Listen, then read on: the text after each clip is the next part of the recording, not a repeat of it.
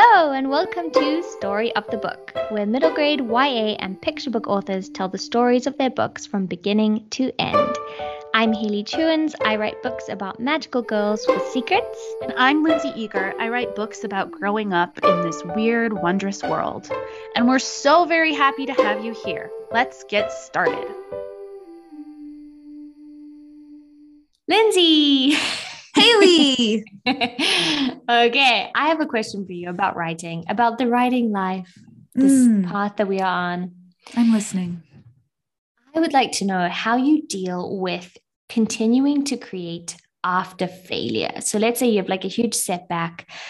You send something to someone and they hate it, or you have a bunch of rejections, or any kind of creative failure. Mm-hmm. How do you kind of take care of yourself after that to continue to create? Yeah. Good question.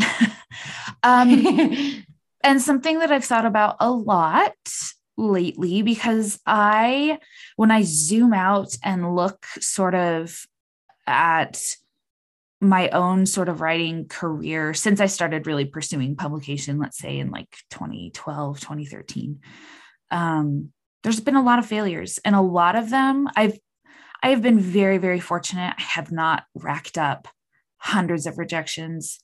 I was really lucky and found an agent the first time I looked.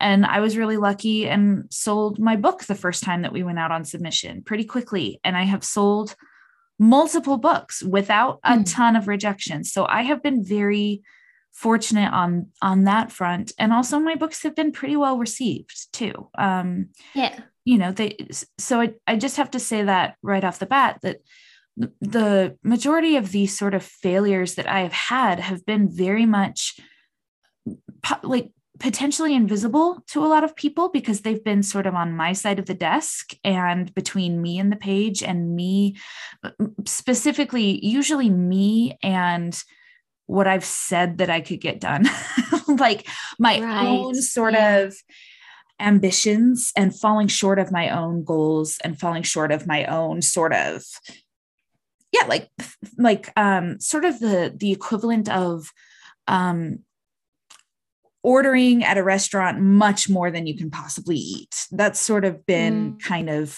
um, the way that my writing failures have have stacked up over the years.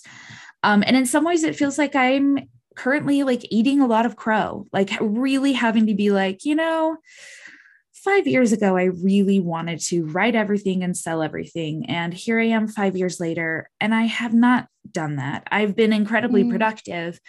Um, and yet still have not um, exploded the way that mm-hmm. I thought I would or hoped I would. Um, and again, a lot of that is invisible. A lot of that is just me having a really hard time finishing projects. I'm great at starting projects, not so great at finishing them.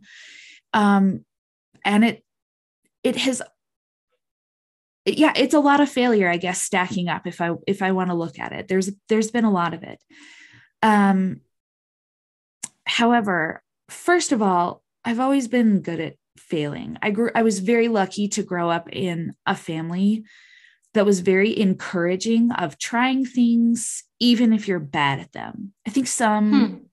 I think some people grow up in households where you are encouraged you, you are discouraged from doing anything that might make you look silly. Um, right and that just wasn't my household growing up fortunately so i so i've always been very lucky that way and that it's just not built into my sort of psyche to um to fear failure mm. um and and in fact i would even say like my my own sort of philosophy on failure has always been related to you know the saying of like shoot for the moon and if you miss you'll land among the stars. That's sort of how i've always seen failure. Like it's a failure but it's still worth turning around and seeing how far you've gotten. 80% yeah. of the way there is still better than 0% and it's okay if it wasn't 100 because 80% is great. Right and if failure yeah. means you've tried all of that all of that is absolutely how i've always seen it. So um however all those failures after a while they hurt a little. They it, it hurts to land among the stars over and over. You get kind of bruised. Yeah. And there there was a stretch last year um, when I was explaining to my husband how I just feel like my brain has literally forgotten what it's like to actually complete a goal because mm-hmm. I'm so used to psychologically maneuvering things so that when I don't hit my goals, I'm like, oh, that's okay. Like I still tried, or like I got so far. Um, like I just wanted to retrain my brain to like expect to complete goals and expect winning rather than justifying failure. Um, so it's something that I've looked at a lot. And the way that you asked this question, Hayley, is actually perfect and is actually exactly what I think about it. You said, How do you take care of yourself? Yeah. Uh, when you fail. And I honestly think that is a huge component of how to deal with failure is it's not about the failure it's about your self-care plan afterwards for when you fail because it is inevitable no matter what field you're in no matter like how on top of the world you are in the publishing industry failure will come and if you don't have a pretty solid plan for how to take care of yourself afterwards, then failure is going to be something you avoid at all costs because it, again, it's not really about the failure. Um, it's about like, do I have, yeah, do I have the plan for how to recover from it? Um, yeah, like how to keep going. Cause I, yeah, I do think that's like the, that would be the ultimate failure would be for you to stop like let's say you write a book and it goes out on submission and it gets rejected by everyone or by a whole bunch of people and then you're like okay i'm i'm obviously not good at this i'm going to stop right which could be that's what we well no i was just going to say that could be your plan for recovery from failure is to say no this is causing too much pain and i am worth more than the pain this is causing. Yeah. so that could be right for somebody.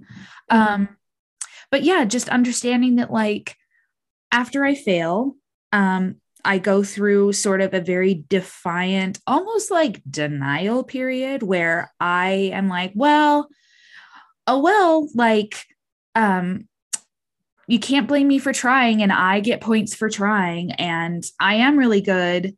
This was just like another little failure because you have to put yourself out there. Like a lot of a lot of very like puffing myself up kind of talk, which is good, um, and making myself feel bigger than the thing that I was.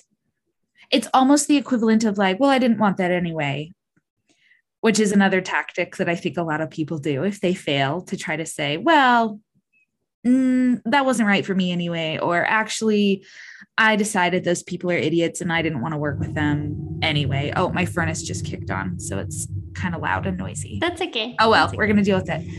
Um, so I I do go through that period, and then after um after probably some uh some time passing, I do uh, of course I go through a mourning period, and yeah. um and take lots of walks and listen to lots of music and try really hard to pick myself up. Um, I'm not someone, oh my gosh, that's so loud. Sorry. I'm not someone who who um, normally needs to wallow. I'm somebody who very much likes to just pop back up and go on to the next action plan. Um, just like in general in my life, that's just like who I am. Mm. Um, but that doesn't mean that I, I'm not actually feeling those feelings very privately. I don't mm-hmm. publicly usually talk about the sadness and the grief that follows after a plan that didn't work out because of failure. But I for sure feel those things and um, and absolutely have some probably less than lovely self-talk although that's something that I'm also currently investigating. Um, just my self talk is not always as on the surface cruel as some other people's self talk, but that doesn't mean it's not cruel in its own way. My mm. expectations for myself are very high. And I've mm-hmm. always thought, well, that's not because I'm mean to myself. That's because I think the world of myself and know what I'm capable of. And I just don't know if there's really actually that big a difference between the two. Um, yeah. I just, uh, yeah, so that's something that I'm trying to unravel. But that, again, that's a, a lifetime of, of my relationship with myself that I'm trying to magnify and explore and decide like is this actually serving me? I'm not sure. Um, and then after that after that sort of mourning period and sad period is absolutely the action period. I'm i jump back up. I'm ready to make a plan and either try again with whatever i failed at or move on to something else and try to learn from what i failed. So so i would say like my my recovery from failure is is a pretty swift one maybe compared mm. to people who just need more time to process. Um, and it's also a much more solitary one. Like I, I feel like I very rarely, like I'll vent to friends or to my husband, um, but I'm, I'm very rarely like seeking advice or wisdom or, um, or even like comfort mm. from, from loved ones or even from professional, like, you know, if my editor rejected me, it'd be very un- unlikely for me personally to then go, you know, ask for follow up for more information about it. I just mm. am much more independent that way.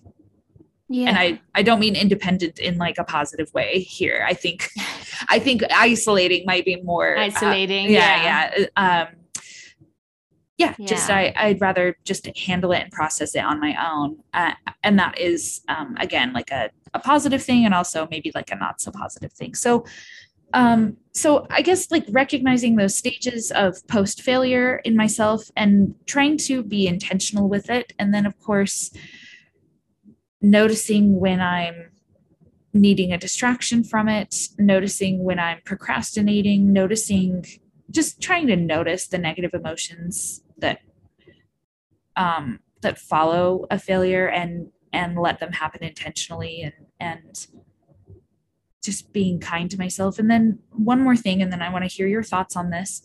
Um, just i bounce back from failure because like this is my job. My job as a as a published writer. Even if i wasn't published the job of of writing the act of writing is is a job of failing constantly. Yeah. Um, and I, I don't just mean rejections and like sort of uh, public failures that way or or you know failures bestowed upon you by somebody else. Um, the act of writing a book sort of is an exercise in failure, you know, and, and yeah. it's it's sort of an exercise in, uh, because you never fully get the book how you picture it in your head. You just don't. It's futile. Mm-hmm. You're taking something that's abstract and very visual and very personal and trying to turn it into words on a page.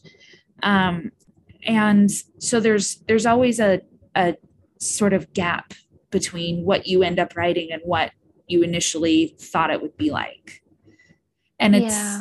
sad in some ways if if you want to focus on that, but also it just means that um, that the act of writing and certainly the act of you know navigating publishing um, which those two things sometimes overlap and sometimes don't um, it the whole thing is like an exercise in mitigating and navigating failure and deciding on th- things that you're willing to trade and things that you aren't. I, you know things that like are you willing I don't like, are you willing to fail today or, or are you not? And are you willing to fail in big ways today? And are you not? And if you fail mm. in this way, what's going to be the emotional repercussions for you or the, the repercussions on your work? And is it worth it today? So it's like a mm. constant negotiation with failure, sort of like learning an instrument in that way. You just know when you're learning an instrument and you're learning a new song, it's just going to be failure every day and it's going to sound really bad for a really long time. Yeah. And then it comes together. Um, yeah. And that's right. Forget how hard it was, and you start again. exactly, exactly. You you yeah. have to forget. You have to, or else yeah. you would never do it again. Um, mm. and I feel like that's writing. It's it's failure every day. Mm-hmm. and it's it's I'm not going to say that it's beautiful because it's not. like I don't I don't think failure is beautiful. I don't think it needs to be romanticized. It's hard. Um, and some days it's worth it and some days it, it's not. And it's up to you to sort of mitigate that and um, and sort of track your own levels that way. I think the best advice I've read about failure is in The Artist's Way um, by Julia Cameron. And she talks about how as an artist, your your artistic self is permanently a child. Is always a child. And so when you have a big failure or a big rejection or someone says something hurtful to you because that's the other thing is sometimes it can be a formal rejection sometimes it can just be someone you let read your work and they're like oh this is really bad or you should give up or you can't write um, which yeah i mean i can't believe there are people in the world who would say that to someone but there are and sometimes we hear those things. Um, when you have a hurt like that or a rejection like that the part of you that's hurting is a child. I just find that really like a really interesting framework for it because the rational part of your brain will be like oh no but like I'm fine. I'm an adult. I can take anything. And like, especially as professional writers, we tend to think, well, this is just part of the job. It's part of the job to get rejected. Even if you're querying and you hear people say, well, you've got to get 100 rejections on a book before you give up on it. And so you're just plowing through with those rejections and you're doing it. And of course, that's it's cool to have that part of you that is the grown up that says, oh, we're going to do this, even though it hurts, even though it's scary, even though it's going to be uncomfortable, we're going to do it anyway but there's the part of you the part of you that creates is not that rational like grown up part of you. It's the part of you that's um really sensitive really vulnerable has a really soft heart. And um that's the part of you that you have to create from. Well anyway i believe that that you can't really create from a hard-hearted or shielded or yeah, like um, you can't really create from that place. You have to create from a place of softness and vulnerability and sensitivity.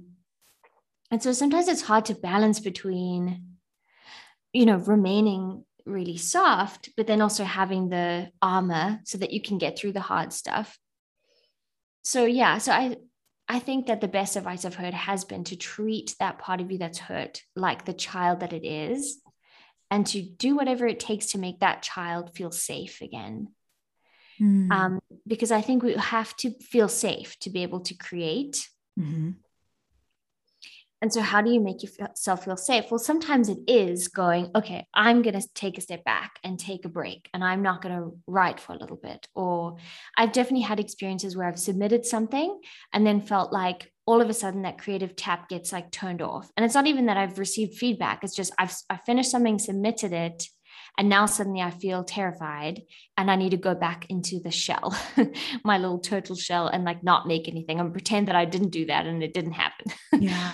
um so sometimes yeah sometimes it's that like taking a step back and not not making things for a little bit and sometimes it's about like just doing really basic comforting things for yourself like mm-hmm. i'm going to sit on the sofa under a blanket and watch my favorite movie that i've seen 20 times already or 100 times or I'm going to make myself a cup of tea and read one of my favorite books, or I'm going to go to the bookshop and buy a new book just for mm-hmm. me, just a book that I want to read, maybe even a book that isn't in the genre that I write or that doesn't feel connected to like, because sometimes you read books because you're like, oh, research, or yep. you know, this is a similar genre to the book I want to read, I want to write, so I'm going to read lots of them.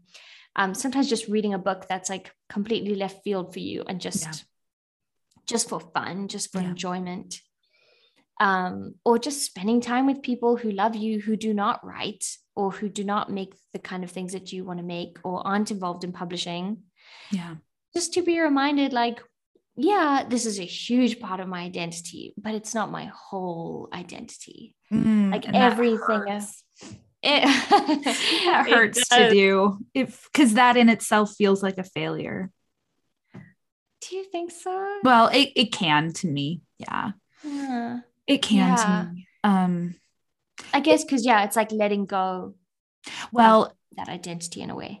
Yeah. Well, and and what I'm noticing and thinking about right now is the only times when I when I sort of feel like I need to proclaim that or be or remind myself like, oh, I'm actually more than just a writer and writing. You know, I'm a whole person. I'm I have other things and other people in my life. The only times when I really remind myself of that are when I'm retreating from failure. And so I have that negative yeah. association there. So I should probably do that in very celebratory ways and not just as a defense. Well, I mean, to be honest, same. It's it's yeah. absolutely a defense because it's like, yeah, it's um, it always comes out of, I guess the the failure to stake your entire identity and sense of success and sense of wholeness on yeah. a book being successful. For me, um, dealing with a, a, big part of dealing with a failure is giving myself permission to take a break, take a step mm. back and just look after yourself, you as a person, you as an artist. Yeah. Feed your soul, give yourself whatever comforts you happen to need, spend time with people who love you, and then slowly make your way back to yeah. doing this thing that you love, that you did long before you wanted to be published and long before you ever had a submission or an editor or a contract yeah. or anything like that. Something because for me, writing is something that I've literally done since I was four years old because, well, I wouldn't even say because I loved it, because yes, I do love it, but because I had to do it. It's like breathing. It's like mm-hmm. I can't imagine life without it. And that's why I do it. Yeah. You know? Um, yeah so i do i do think like literally taking care of yourself is in like feeding yourself going for walks getting some sunshine spending time with people you love. That stuff is super important after a failure. Yeah. Giving yourself a lot of room and space to be sad. Giving yourself a lot of gentleness for what happened I don't know. It's yeah, to, to not be like punitive with yourself. And again, thinking of yourself as a child, thinking of that yeah. part of you that wrote the book as a child really helps. Yeah. Because we can always be gentler towards seven year olds, our seven year old self than our like 30 year old self. Yeah. So yeah. we're pro failure on this podcast. We are, we are pro failure and we are pro gentleness. Yeah, we are.